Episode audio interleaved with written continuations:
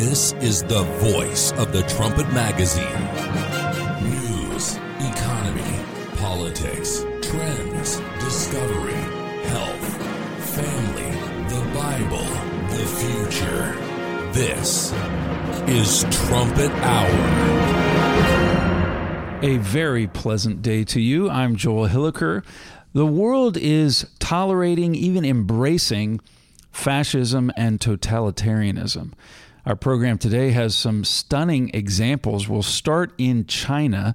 There at the Communist Party's conference that concluded on Sunday, Xi Jinping officially secured his unprecedented third term. We'll hear a report from trumpet writer Jeremiah Jacques about how all indications are that Xi will now be emperor for life and really one of the most ambitious emperors China has ever had. Then we'll go over to Italy. It's easy to downplay the connection to totalitarianism there, but we need to understand how significant it is that this nation is looking back on the fascist history of Benito Mussolini with affection.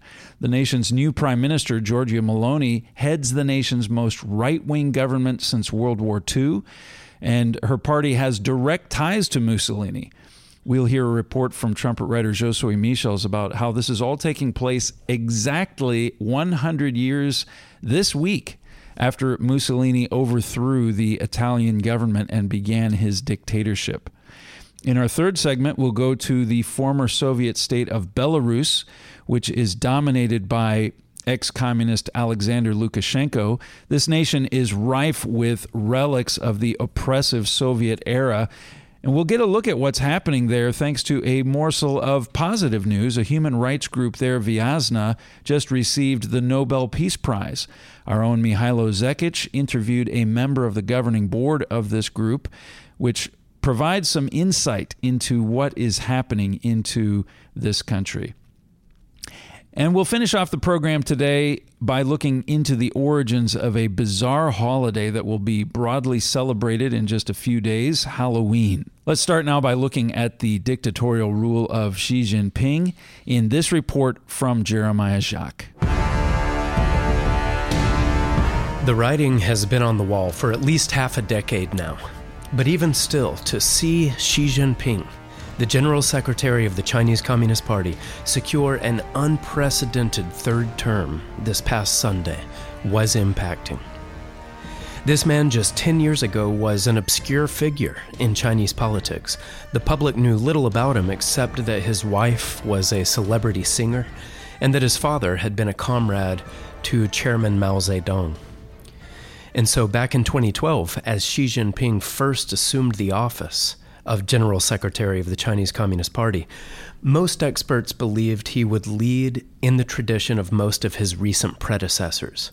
That would mean staying the course, maintaining, and just unobtrusively and unambitiously preserving the status quo. But from very early on, Xi Jinping began confounding those early forecasts. Leaders before him had worked within a system of collective leadership and they had seen themselves as the first among equals in the Chinese Communist Party. That was largely because of the disastrous history of Mao Zedong, who ruled China with an iron fist from 1949 until his death in 1976. Mao would not heed counsel from anyone, and under his despotic reign, somewhere between 65 million and 75 million Chinese were killed starved, tortured, bullied to suicide, or executed as traitors.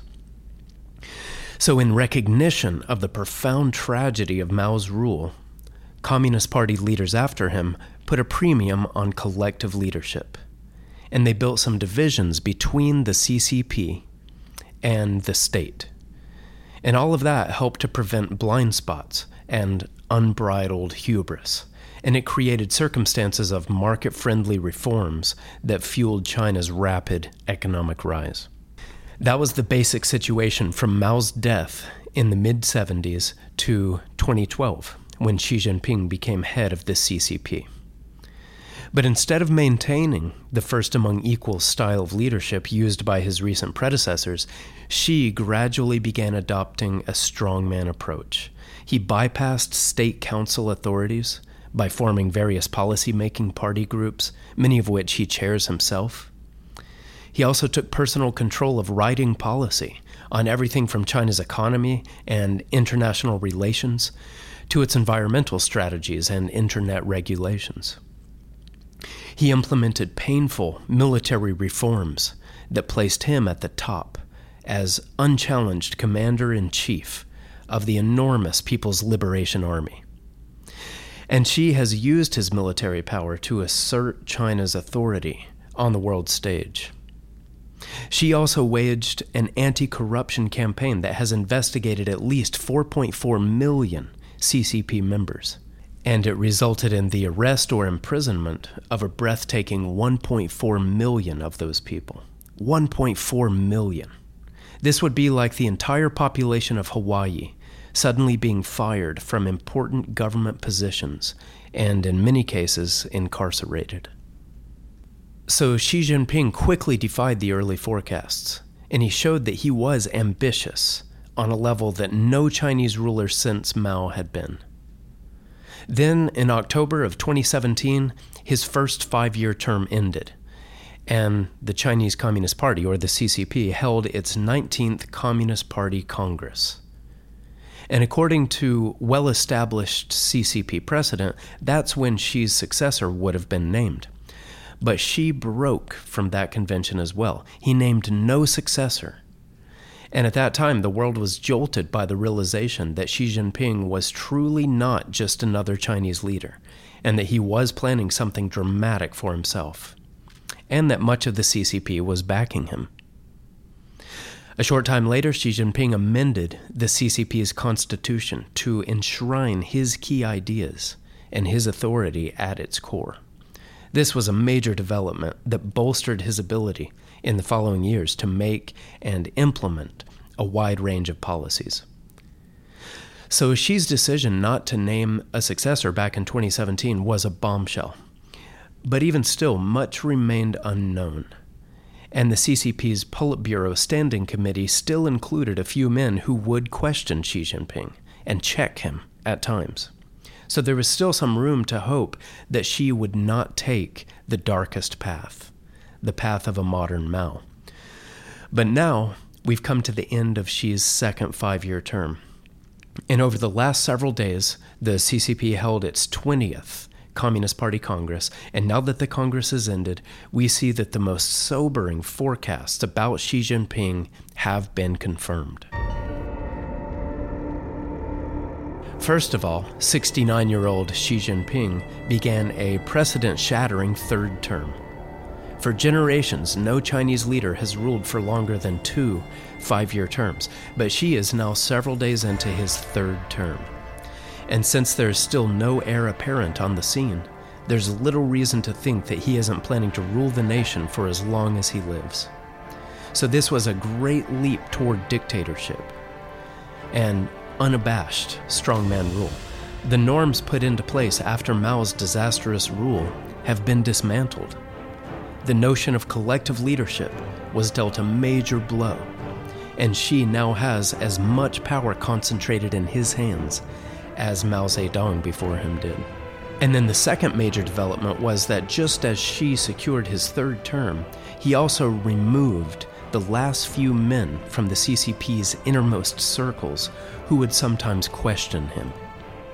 And he stacked the deck with extreme loyalists and yes men. There is now no one in the seven member Politburo Standing Committee that has views or is willing to express views that differ in any way from those of paramount leader Xi Jinping. Xi's 20th Party Congress not only installed loyalists in the most powerful support offices, but also two spy experts and military leaders who are focused on China bringing Taiwan under its power.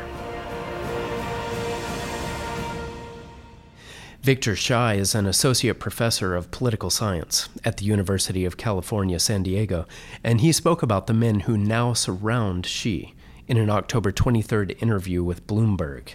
He said, These are all officials who got to the highest level of power by agreeing with Xi Jinping on everything and by siding with him consistently.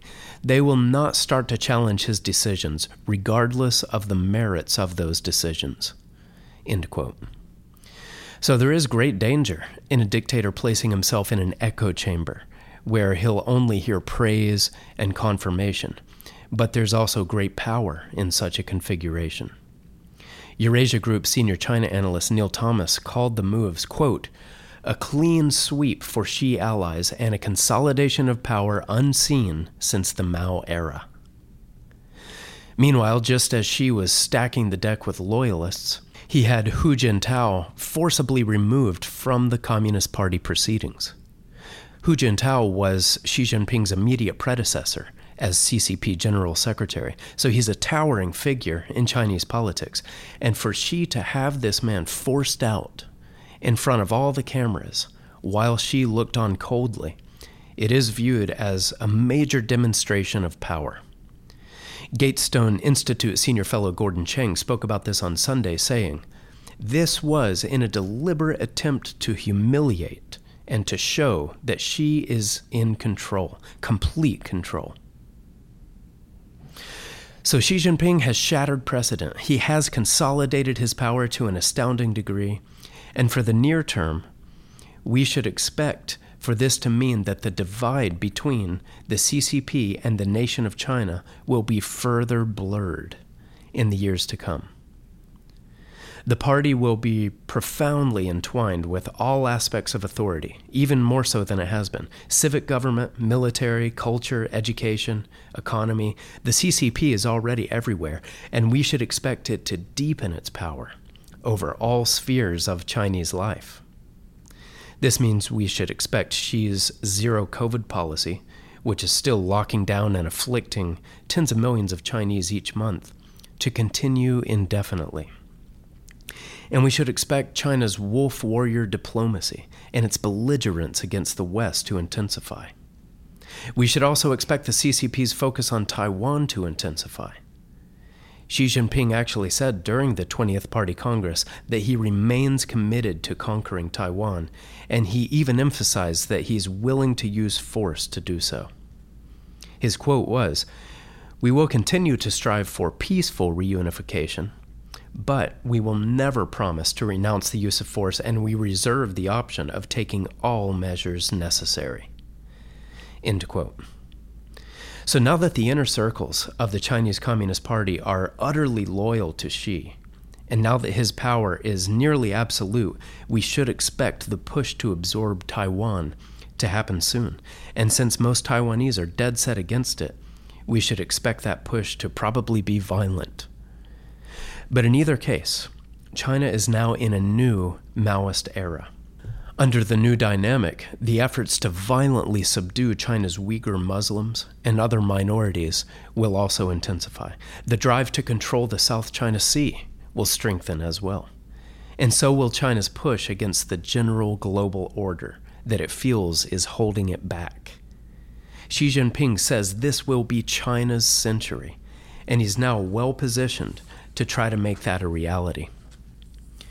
Gordon Chang said the reason why it's so alarming to see Xi seizing complete control over the levers of power is because, quote, Xi Jinping wants to do things that are dangerous, are murderous, malicious. The world has got to be extremely concerned about the direction China is going in. This is one of the world's most dangerous figures, and people have got to be concerned. They need to get as far away as possible, and we have to worry about the dangerous storm that is coming. End quote. The dangerous storm that is coming. These are sobering words, and they actually align with the forecasts that the Bible tells us to expect in the months and years ahead. Some 2,000 years ago, during his ministry on earth, Jesus Christ spoke of a global age that would begin shortly before his return. Luke 21, verse 24, records him calling this age the times of the Gentiles.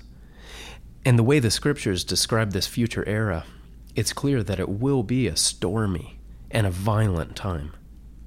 In the February 2020 issue of The Trumpet, Editor in chief Gerald Flurry wrote These times of the Gentiles are yet to be fully realized. However, we are in the outer edges of this catastrophic storm. Mr. Flurry goes on from there to explain that the term Gentile basically means the nations, or all peoples other than the Israelite people, who descended from Abraham, Isaac, and Jacob. Modern Israelites include the Jewish nation that we call Israel, but also the United States and Britain and others. Mr. Flurry writes Once you understand who Israel is, then you can see how the Gentiles, the non Israelite peoples, have started to take charge of the world already.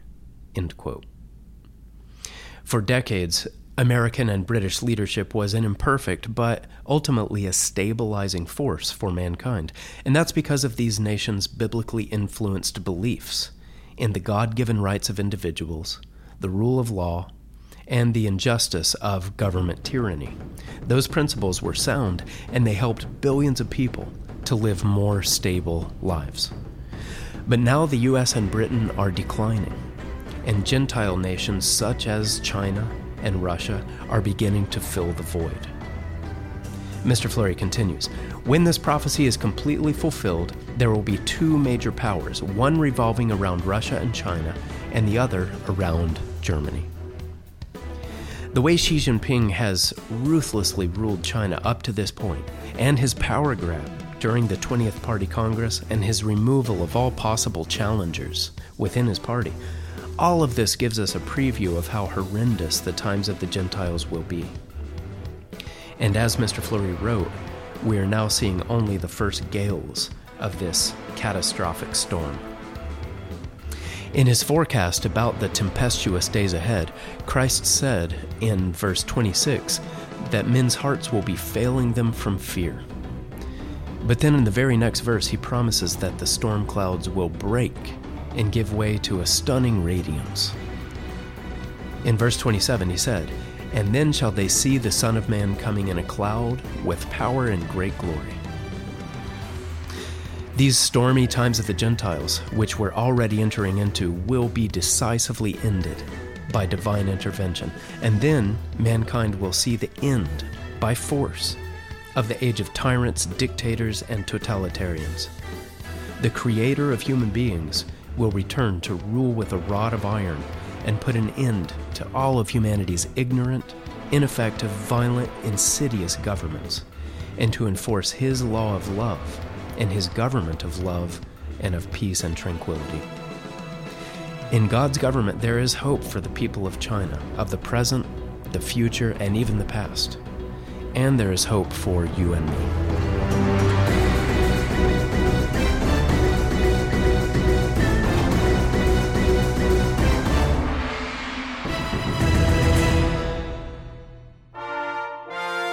This is the voice of the Trumpet News Magazine.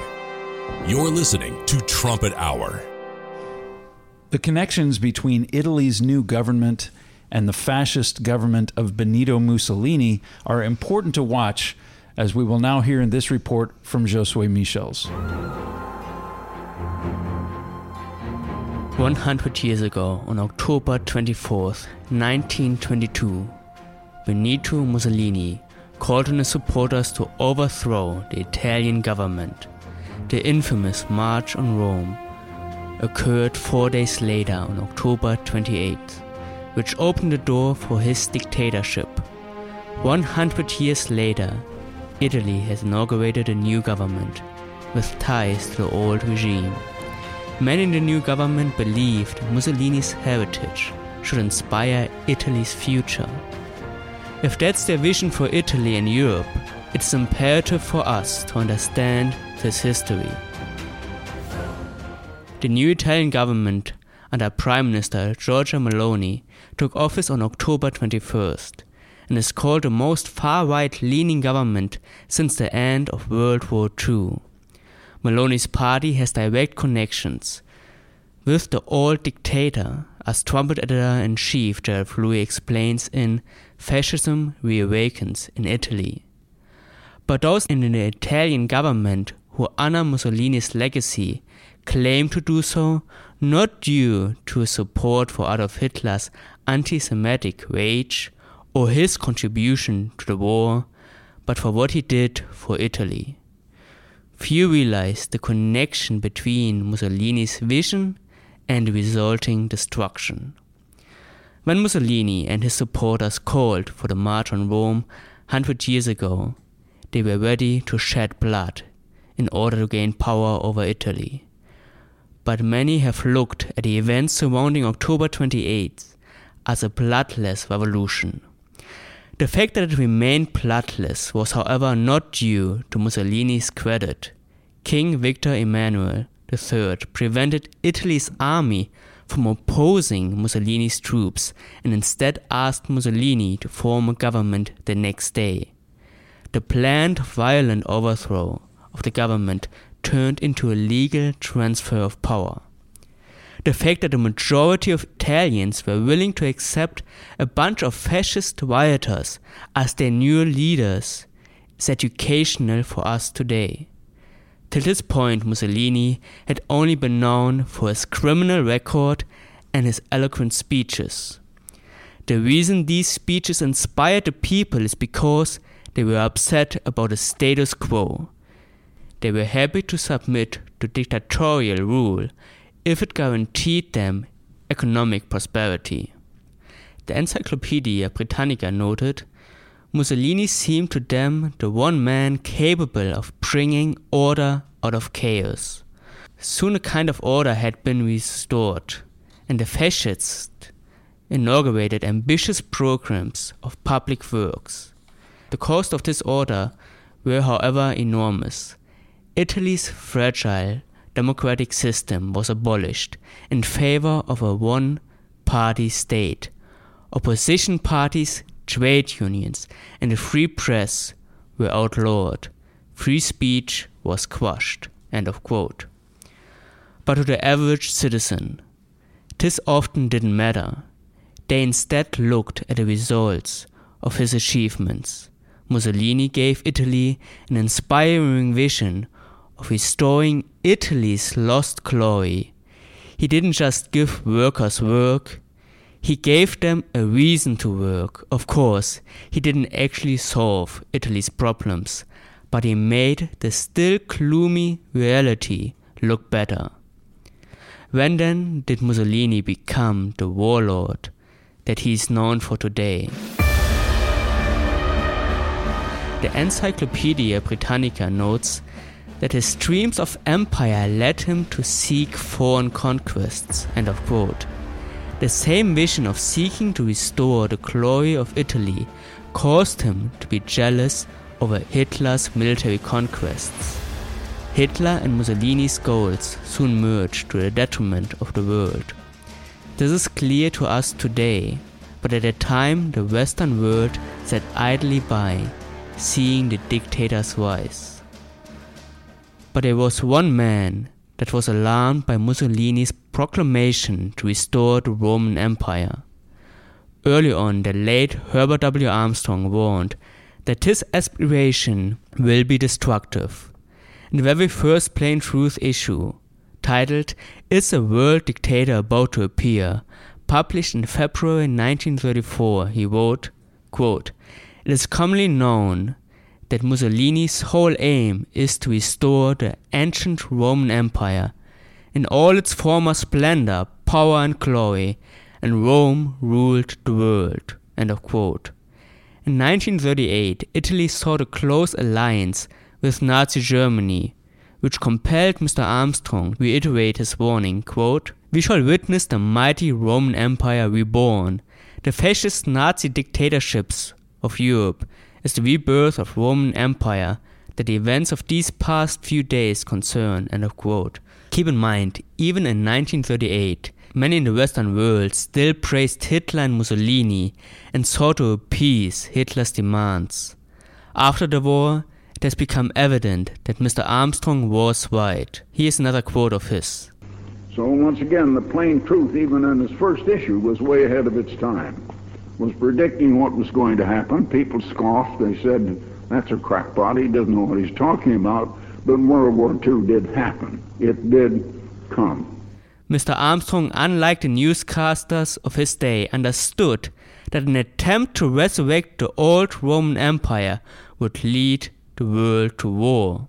He knew that the promises to restore Italy to so called greatness would cause surrounding nations to suffer. But just like in Mr. Armstrong's days, people today scoff and fail to see how the one leads to the other. Italians today are inspired by a quest to restore Italy's glory. They seek a stable economy, stable families, and a stable justice system. None of these desires are wrong. But what Italians fail to see is that their own history doesn't provide solutions. The prophet Isaiah wrote, quote, The way of peace they know not, and there is no judgment in their goings. They have made them crooked paths. Whosoever goes therein shall not know peace. It was Isaiah 59, verse 8. It's even worse than that. Man's ideas eventually always lead to destructions. Proverbs 14, verse 12 reads, There's a way which seems right unto a man, but the end thereof are the ways of death. Just like Mr. Armstrong did in his day, Gerald Flurry warns today of another resurrection of the old empire and an even more destructive war. Here's a quote from his recent article.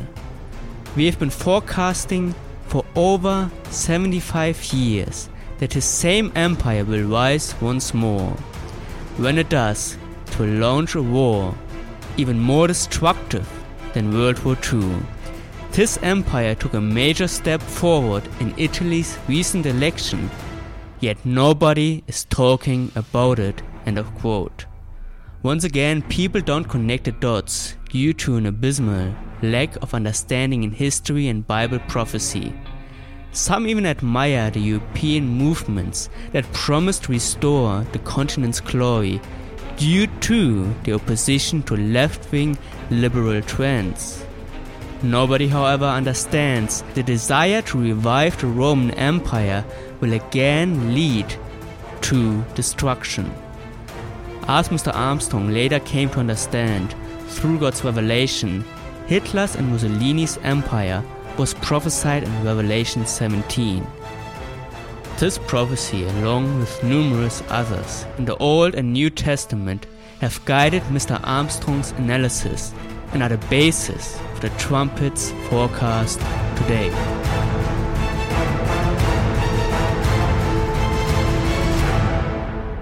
Thank you very much, Josue. It is interesting. You have someone like Giorgia Meloni coming in in Italy who there's a lot of what she says that that we would agree with. She's taking a lot of positions that um, are a counterbalance to the kind of leftist thinking that has really infected a lot of Europe and created a lot of problems over there. You can see why she would be inspiring a certain amount of enthusiasm among Italian voters who are, are tired of having all of the, the leftist propaganda kind of forced on them.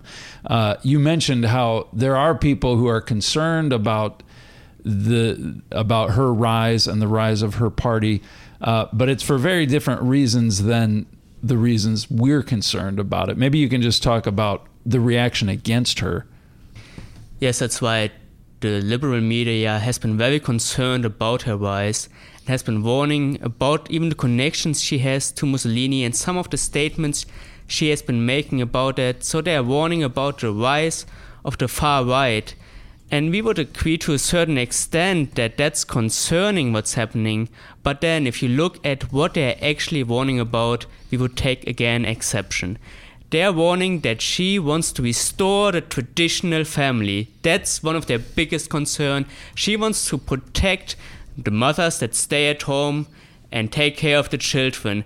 And the liberal media is outraged. How can she destroy all the rights that we have been working for the LGBTQ movement, the abortion rights, and all of that is at threat because of her rise. And that's exactly what Mussolini's fault was too. Now, if you look at that specifically, we totally disagree with that. You can't argue that traditional families are the danger of our world. Right. And here, the far the right in America says the liberals, the far left here has it all wrong. We should celebrate the rise of Meloni. And here again, we would say, yes, we would say it's good to support traditional families, but now let's look why she wants to support traditional family, why she wants to stop the flow of migrants into Italy. What is her motivation? And there we see that she actually has some ties to Mussolini. That's concerning. She, like Mussolini, has a vision of a great Italy that's based on it Italy's history of the Roman Empire. She wants to preserve the Roman culture, and specifically, she calls herself a Christian Catholic. She wants to preserve the religious system of that continent. And now, here it gets a bit concerning because if you want to preserve that culture, and if you want to make Italy great, and if you want to restore that Roman Empire, it will lead to another war, just like it led Mussolini to another war, because you can't have that in today's world, where we have those opposing cultures clashing with each other. If you have a strong Europe, it will eventually clash with those surrounding nations and with the South, where there are predominant Muslim cultures. You see that there is a conflict of interest here if you seek to preserve your culture in that sense, just like it has been done historically, it will lead to the same historic clashes. And the revival of the Roman Empire is a revival of an empire that sought to dominate the world because it wasn't satisfied with preserving its own culture. It thought its culture is better than the cultures of the rest of the world, and it sought world dominance for that reason. So you have to see why she supports traditional families. She wants to preserve the culture in Italy to then expand that same culture like it has been tried to do, be done so many times before.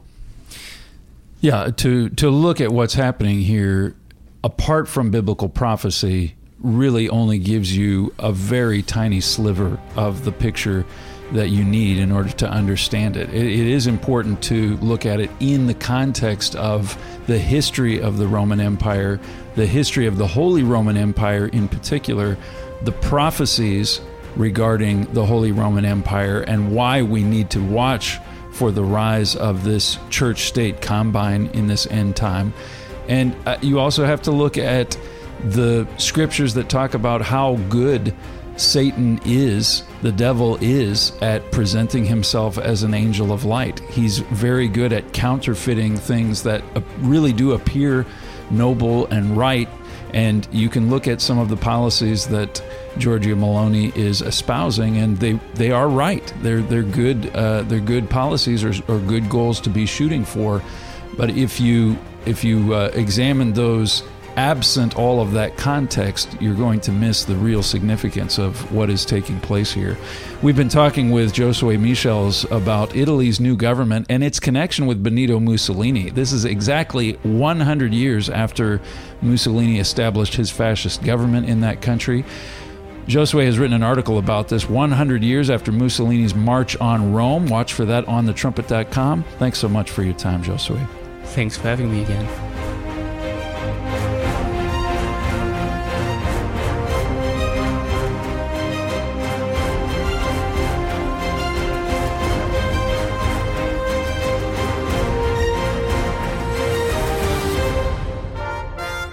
This is Trumpet Hour with Joel Hilliker. A human rights organization in the former Soviet state of Belarus just received the Nobel Peace Prize.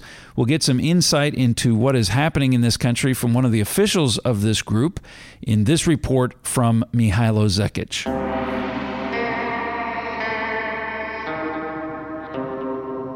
The country of Belarus sometimes feels like a perennial source of bad news.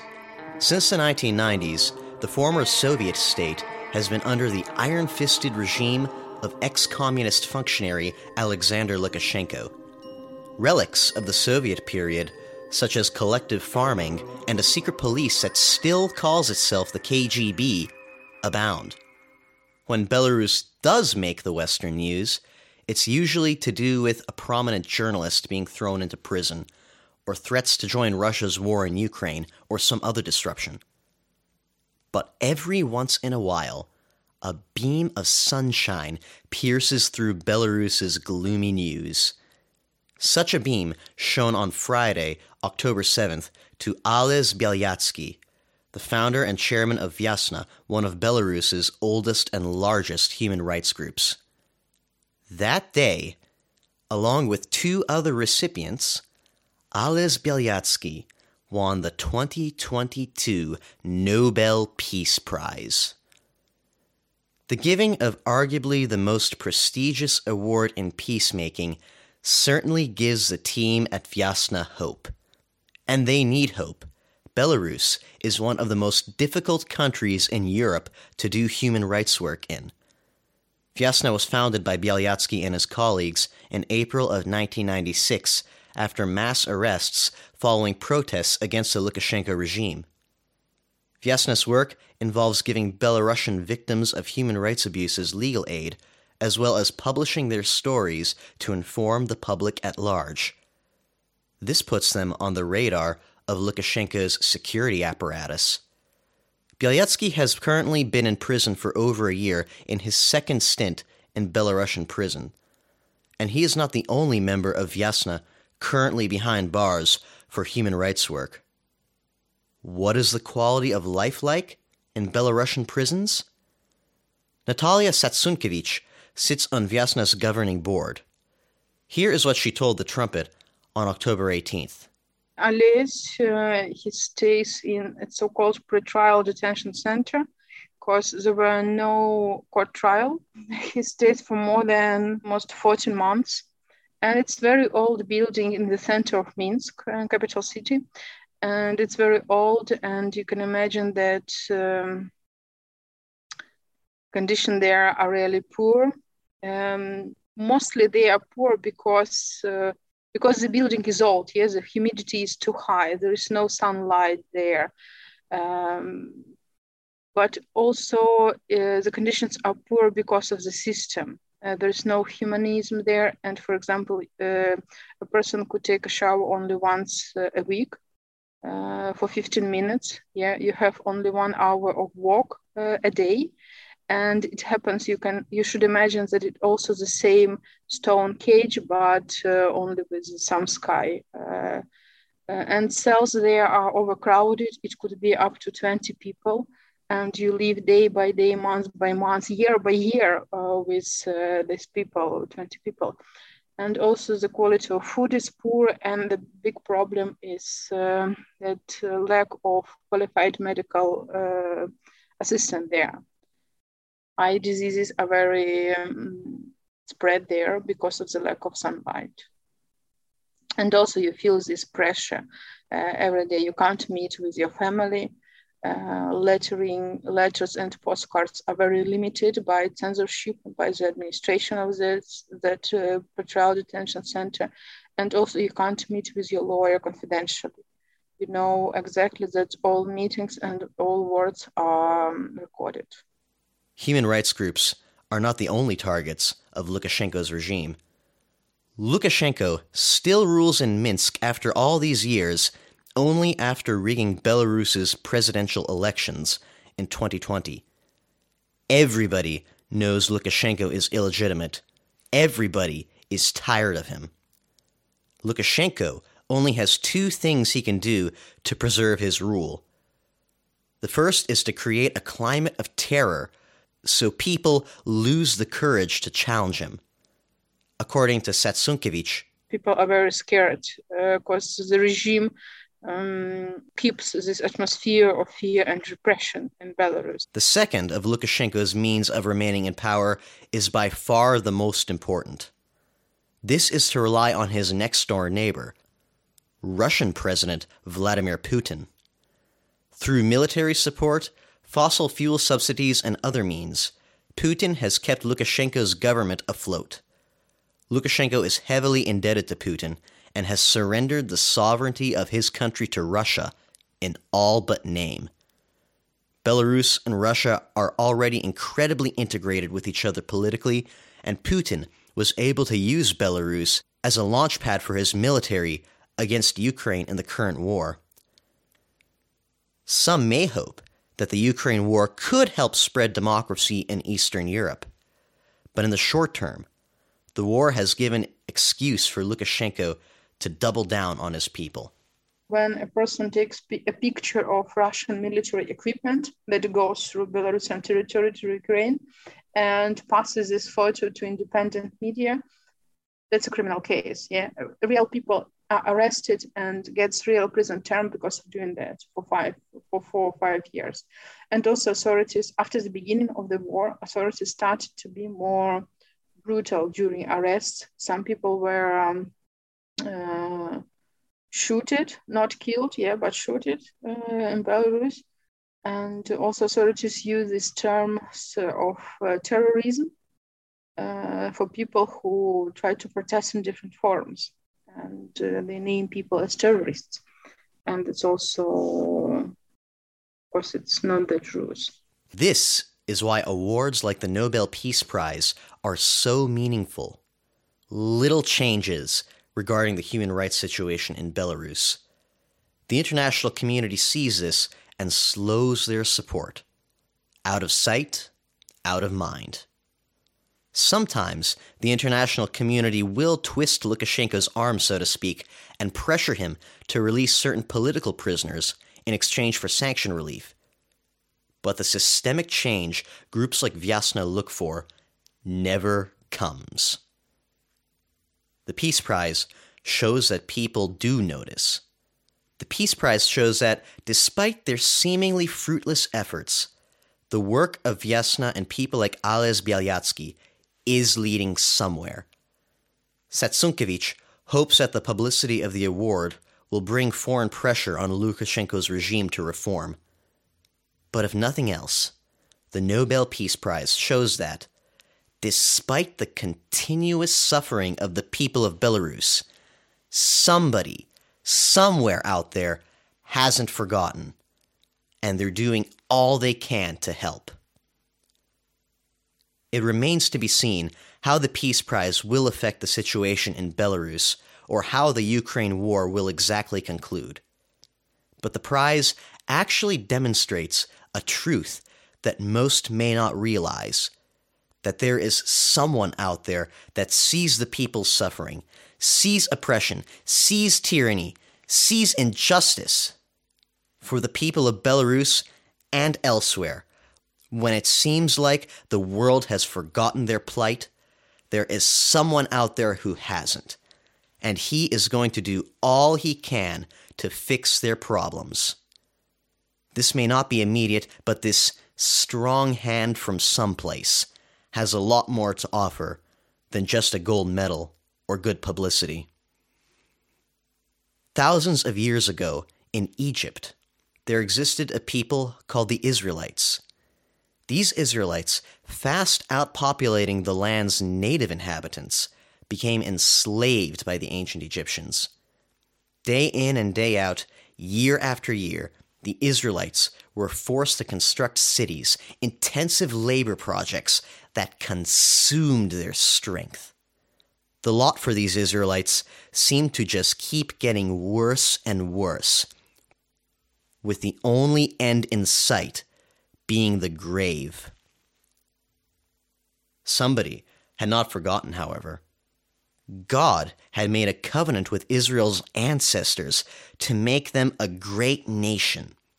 He wasn't going to let the Egyptians blot them out of existence. The people of Israel groaned under their bondage and cried out for help, and their cry under bondage came up to God. And God heard their groaning, and God remembered his covenant. You can read that in Exodus 2, verses 23 and 24 in the Revised Standard Version. The same God who heard the groaning of those Israelites hears the groaning of every single Belarusian rotting in a Minsk prison. And he has bound himself with different promises to give them and the whole world real freedom and real peace. The trumpet often uses a prophecy in Ezekiel 38 to analyze current events in Eastern Europe. This prophecy, dated to our time today, discusses, as the New King James Version renders verse 2, a prince of Rosh, Meshech, and Tubal. These three groups are the ancestral peoples of modern Russia, and this is all recorded in our editor in chief Gerald Flurry's booklet, The Prophesied Prince of Russia. Mr. Flurry identifies this Prince of Rosh with Vladimir Putin. Based on this, Mr. Flurry made some predictions on what direction Putin would take Russia. The use of all three names, Rosh, Meshech, and Tubal, shows that this is an individual ruler of all the peoples of Russia, from the west to the east. This giant swath of land indicates the prince will probably conquer more nations of the former Soviet Union, he writes. Events like those in Belarus and Ukraine have proven Mr. Flurry right. This may seem to be bad news for countries like Belarus. Other prophecies show that circumstances will get worse before they get better. But notice what God says to the prince of Rosh in Ezekiel 38, verses 3 to 4. Behold, I am against you, and I will turn you back and put hooks into your jaws, and I will bring you forth. God, through the prophet Ezekiel, says that when nobody else would be able to stop the Russian juggernaut, he will. The Russian bear is no match for Almighty God. The rest of the prophecy in Ezekiel 38 details a time when this same Russian war machine tries to resurge a second time, and God stops it a second time. God is not going to let small nations like Belarus be terrorized by this system anymore. People can see that Belarus's problems are fundamentally caused by Vladimir Putin and what he is doing. People can see that for peace and freedom to come to places like Belarus, Vladimir Putin has to be stopped. Many also see that Putin isn't going away anytime soon, which means Belarus's problems aren't going away anytime soon. The Bible prophesies that Putin's power is only going to grow more and more. But the same Bible says God will eventually stop him and real freedom will follow. In this sense, as discouraging as events in Belarus and Ukraine may make one feel, this is all a sign of good things. God, through His Word, gives the solution to Belarus's problems. Mr. Flurry writes Vladimir Putin is a sign, literally a sign, that Jesus Christ is about to return. This is one of the most inspiring prophecies in the Bible. What we are seeing in Russia ultimately leads to the transition from man ruling man to God ruling man. And it is almost here. It is just a few short years away. Any benefit the Nobel Peace Prize gives to the people of Belarus will be very temporary. But the Bible promises a hope the Nobel Prize can't give. It's a lasting hope as sure as tomorrow's sunrise. To learn more, please request a copy of The Prophesied Prince of Russia at thetrumpet.com.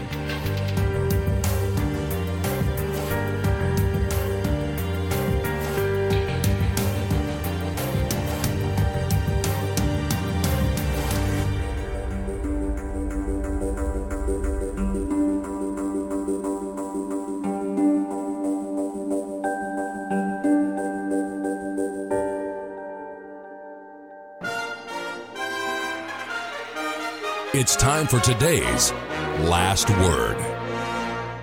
Each October 31st is Halloween, a truly bizarre, grotesque holiday. It's disgusting and evil, and it's meant to be all corpses and blood, zombies and vampires, horror, grotesquerie, and death. This gore fest is America's second most lucrative holiday season. most people celebrate it simply because everyone else is and they just go along unthinkingly. But it's important to step back and question whether or not the crowd is actually doing the right thing. You shall not follow a multitude to do evil. That admonition to exercise your mind, to challenge conventional wisdom, to be willing to be an individual and stand alone when necessary, comes from the Bible. It's in the law of Moses in Exodus 23 and verse 2. Yes, the herd mentality is just about as common to people as it is to sheep who will stupidly follow the other sheep around them to the slaughter. And such is the case with Halloween. Just look at the themes and the images that dominate public spaces and popular entertainment around this time of year. Doesn't it make you curious about how we came to have these strange customs that promote darkness and evil? Isn't it worth looking into? You don't have to look very deep to find some illuminating and important answers. People like to think it's all harmless fun, but they're making some dangerous assumptions. These practices have roots in evils that go back millennia. Halloween can be traced back long before Christian times to pagan Scottish and Irish folk customs, celebrated first by the Druids in honor of Samhain, Lord of the Dead, whose festival fell on October 1st. That comes from Ralph Linton's Halloween Through 20 Centuries. Halloween was the evening celebration in anticipation of the great day of November 1st, All Saints' Day, in honor of Satan, Lord of the Dead. Modern Christianity, though, would have us believe that November 1st is the day we honor those saints who've died and gone to heaven. The 1st of November, celebrated among the pagans in honor of Sam Samhain or Satan, is today celebrated in hundreds of churches to honor all the saints known and unknown. That's the words of the Catholic Encyclopedia. The Catholics, until the third century AD, had been venerating martyred saints, each on a separate day, but there were so many saints that had been martyred that the church decided to honor them all on one day. And which day did they choose? November 1st. And that conveniently corresponded to the day when the Lord of the Dead was worshiped. And it was to be a day to honor all the dead, not only the modern saints. Why is that? Well, it's because the pagans used November 1st to honor the dead in general. But why appease the pagans? So the church could gain more heathen converts. This veneration of saints, the saints who are supposedly alive in heaven, came to be celebrated on a day in honor of the devil because it was a practice that was quite in line with church policy of incorporating harmless pagan folk ideas. That's from Linton's book. Thus came All Saints' Day and its eve, All Hallows' Day or Halloween. But it, it embodies the worship of Sam Samhain, actually Satan. Now, these blatant heathen practices worked themselves into professing Christianity and are being celebrated today, with most people giving no thought at all to their origin and very few doing anything about it once they learn about it. Virtually all the common holidays have these kinds of pagan origins. If you've never looked into it, you really should. But with Halloween, anybody can see it's filled with exactly the opposite of what the Bible tells us we should be doing and thinking about. God condemns occultism and witchcraft. Zombies come from demonic African voodoo traditions, along with the idea that sorcerers can revive dead people. The Bible says Jesus Christ is the resurrection. The truth about resurrection is one of the most inspiring in the Bible. Vampires have existed in folklore for centuries, but the basic idea of these immortal beings that have to drink human blood to survive is really a perversion of the biblical truth about humans needing the blood of Jesus Christ to survive. No matter how much of a joke you make it out to be, Halloween is simply Satan worship, and it's connected with idolatry and demonism. God and true Christianity stand for the exact opposite of death and darkness. They stand for light and for life. God doesn't find wickedness the least entertaining, and He would never dismiss evil as harmless. He is a God of life, not of death. He is light, and he tells us not to have fellowship with darkness. He wants us to set our minds on the positive things, to think about whatever is true and honorable and pure and lovely and worthy of praise, because that's the way he thinks. Halloween is associated with so many dark traditions and practices, but there are days on which we are to worship the great God, days that He instituted within ancient Israel that are still to be kept in our modern society. You can request our free booklet, Pagan Holidays or God's Holy Days Which, to understand more about the inspiration and the peace that God's annual festivals can bring into your life.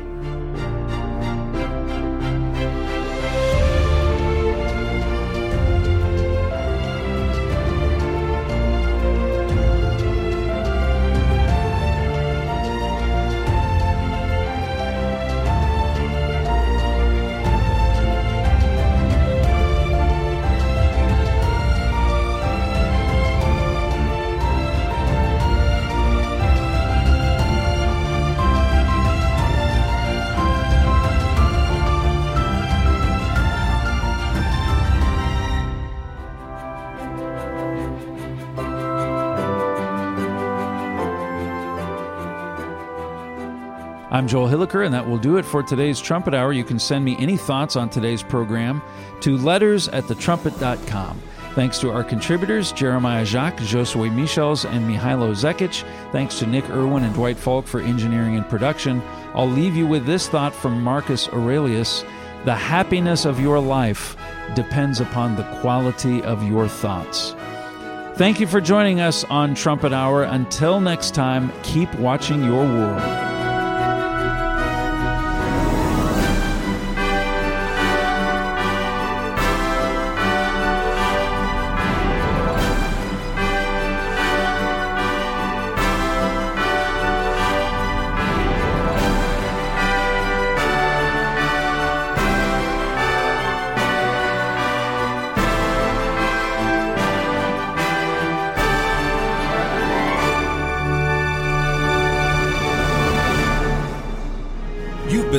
to Trumpet Hour on Trumpet Radio, 101.3 KPCG, and online at kpcg.fm. Understand your world.